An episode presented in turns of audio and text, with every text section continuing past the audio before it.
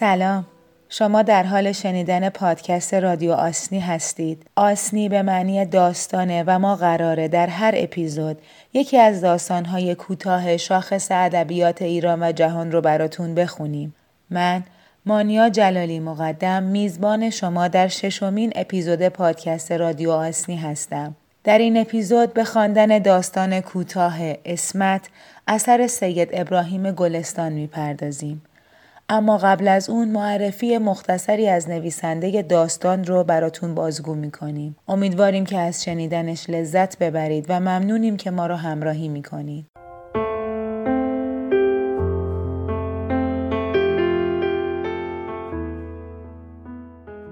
سید ابراهیم گلستان متولد 26 مهر 1301 در شیراز کارگردان داستان نویس مترجم روزنامه نگار و عکاس ایرانیه فارغ و تحصیل دانشکده حقوق دانشگاه تهرانه و اولین کارگردان ایرانیه که برنده یک جایزه بین المللی شده. ابراهیم از متفکران هنرمند پیشرو ایران به حساب میاد و بسیاری از اتفاقات هنری پس از او وامدار او هستند. گلستان در سال 1340 برای فیلم یک آتش موفق به دریافت مدال برونز از جشنواره ونیز شد. گلستان از زمره نخستین نویسندگان معاصر ایرانی معرفی میشه که برای زبان داستانی و استفاده از نصر آهنگین در قالب‌های داستانی نوین اهمیت قائل شده و بهش پرداخته. از این جهت نقش اون در سیر پیشرفت داستان معاصر فارسی قابل توجهه.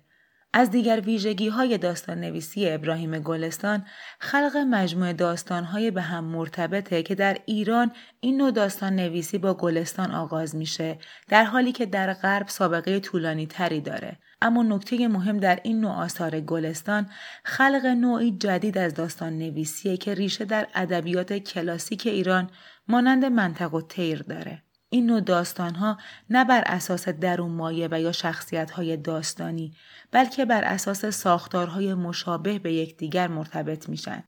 گلستان در سال 1326 کتاب اول خودش رو که مجموعه داستانی با نام به دزدی رفته ها بود منتشر می‌کنه و پس از اون در سال 1336 استدیوی سینمایی خودش رو با نام استدیو گلستان تأسیس می‌کنه و تعدادی فیلم مستند برای یکی از سازمانهای شرکت نفت می‌سازه که از اون میان می‌تونیم به آتش و موج و مرجان و خارا اشاره کنیم. گلستان کارگردان دو فیلم داستانی با نامهای خشت و آینه و اسرار گنج دره هم بوده اون همچنین تهیه کننده فیلم خانه سیاه است به کارگردانی فروغ فرخزاد بوده که یکی از بهترین مستندهای تاریخ مستند ایران به حساب میاد.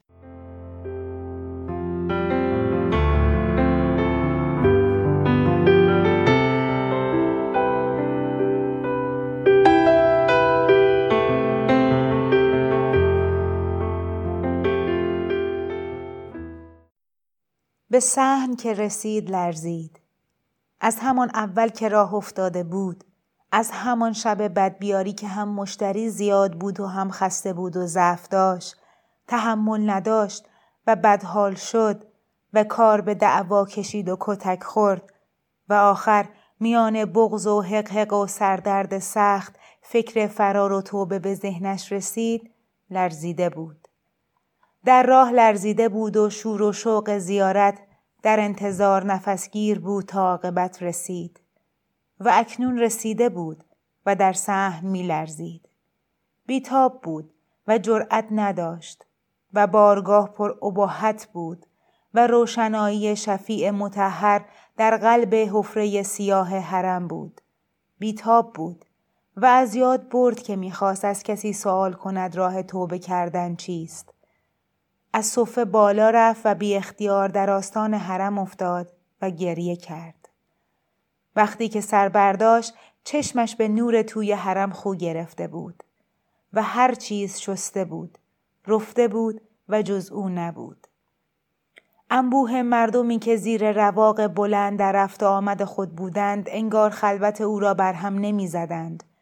انگار هیچ کسی هرگز از آستانه تجاوز نکرده بود. هرگز نگاه به حد حرم نرفته بود و مرقد پیوسته پاک مانده بود و از هر نفوذ دور.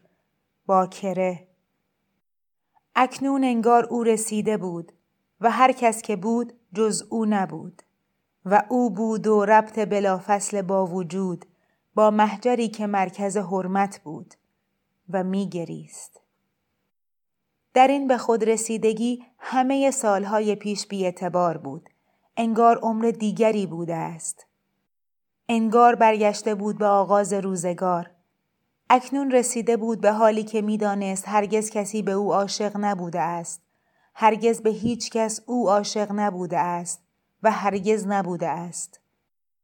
انگشت لای محجر فولاد کرده بود و میله های سفت مسقل را می فشرد. در آرزوی خاک پشت پنجره انگشت روی آن کشید و بر چشم خود مالید. لب روی میله ها گذاشت تا بوسه فشارنده تبدیل شد به یک مکیدن در حرس جذب هرچه خدایی بود. خواهر زیارتت معجور برگشتید سید بالا بلند خوشسیما با ابروان پهن پیوسته و گونه های سرخ و ریش مشکی و چشمان مخملی با وقر و رحم در او نگاه می کند. سید دوباره گفت این گریه های تو مرواریده. زن با دست روی چشم کشید و از روی گونه اشکها را برد و مجذوب و مات به سید سلام کرد. سید که زیر لب دعا می‌خواند سنگین و باوقار به پایین به پشت دست و مهر روی نگین عقیق انگشتر نگاه کرد و آهسته گفت چادر سریده از سرت خواهر و مهلت داد تا زن چادر دوباره روی سر بیاندازد آن وقت گفت بگذار ثواب تو کامل بشه. بگذار یه زیارت جانانه در شعن زامن آهو در شعن گریه های دل سوخته خودت برات بخونم. و شروع کرد به خواندن با صدای گرم و بم با تو معنینه. از لحظه ای که به درگاه سند پا گذاشت دنیا گذشته بود و نه نامی نه نقش صورتی نه یاد بوده گذشته و نه فکری برای آینده هیچ جز جذبه رسیدن در ذهن او نبود. در سایه صدای سید دنیا دوباره بود. دنیای نفع یادبودهای گذشته. شبهای خانه رفت و بوی عرق پرید و آن لکه خون وحشتناک در انتهای درد دیگر نمانده بود. مستی نمانده بود و دلاشوب رفته بود. مردی که از نفس می رفت، مردی که سنگین بود، مردی که بوی پهن می‌داد، مردی که مردی او زیر حجم گرد باد کرده سفت شکم مانند برگ آخر پاییز بر کنده خراب پوک متروک مانده بود و نفس می‌زد در آرزوی باطل لذت و مردیش به زن نمی رسید. مردی که کارد لای تیغه کتفش نشسته بود و در را به ضرب یک لگد از هم شکست و تو آمد و فریاد زد اسمت. و وقتی که مردک وامانده که رویش بود ترسیده و بدون آنکه بداند چه می کند برخاست و از در گریخت. مرد روی او افتاد. خونالود دست خونالود بر صورتش کشید و لب روی گردنش مالید. و آورد روی پستانهاش. مینالید و او گنگ مانده بود. و آن وقت تازه دید که تا دسته کارد در پشت مرد فرو رفته است و از زخم کارد از پشت مرد خون ریخ روی پستانهاش. و او گنگ مانده بود. و آنگاه مرد مرد. و او گنگ مانده بود. او زیر کشته خوابش برد. اسمت اسمت اسمت. زن زیر گریه زد اوراد مرد زیارتخان بوی گلاب داشت و گرما به گونه های زن می‌زد. زن بین زریح و سید بود. زن چشم روی هم گذاشت و در دل گفت ای امام ببخش. در پشت پنجره های زریح گور بود. سید میان خواندن ادعیه گفت خداوند اجر گریه های تو را مرحمت کند. آمین به حق حضرت حق به حق حرمت این آستان متحر زن گفت یا خدا و با سراندازش بر گونه ها کشید و فولاد را بوسید سید پرسید آداب آستان بوسی بلد هستی؟ زن گفت ها؟ و سرگرداند. سید چشمان مخملی نوازشگر نجیب داشت. در زیر قبه هم همه عیز و التماس بود و مردم با ترس و گریه و امید در تواف حرم بودند. سید سنگین و نرم گفت هر کار قاعده داره. باید آداب خاص زیارت بلد باشی. این بارگاه عزیزه. بلد هستی؟ زن گفت نه. و ترس داشت مبادا از او خلاف سر زده باشد. باید بلد باشی. چرا نپرسیدی؟ زن درمانده گفت من امروز تازه رسیدم. این دفعه اوله که زیارت میام. خدا قبول کنه. اهل کجا هستی؟ من بدبخت. اهل هیچ جا. نه این حرف رو نزن. تو اهل سعادتی. این گریه ها علامت پاکی قلبته. نظر داشتی؟ نه. ده. خب نظر کن. برای خودت بچه هات صدقه ای بده. بچم کجاست؟ من هیچ کسو ندارم. تنها. تنها؟ پس با کی اومدی؟ تنها. تنها خداست. زن تنها سفر نمی‌کنه. اون هم برای رسیدن به خدمت حضرت. زن سر به زیر انداخت و بعد گفت تنها چی کار کنم؟ تنها و آهسته گفت انگار یهو خودش منو طلبید و آرام بود و می‌دانست اکنون پناه آورده است بوی گلاب می آمد. سید به مهربانی گفت بختت بلنده که حضرت تو را طلبید نزدیکشان زنی که پشت به مرقد داشت خیره به زیر قبه نگاه می کرد. سید آهسته گفت حالا باید تواف کنی و زن را به پیش راند و راه افتاد و دعا می خاند.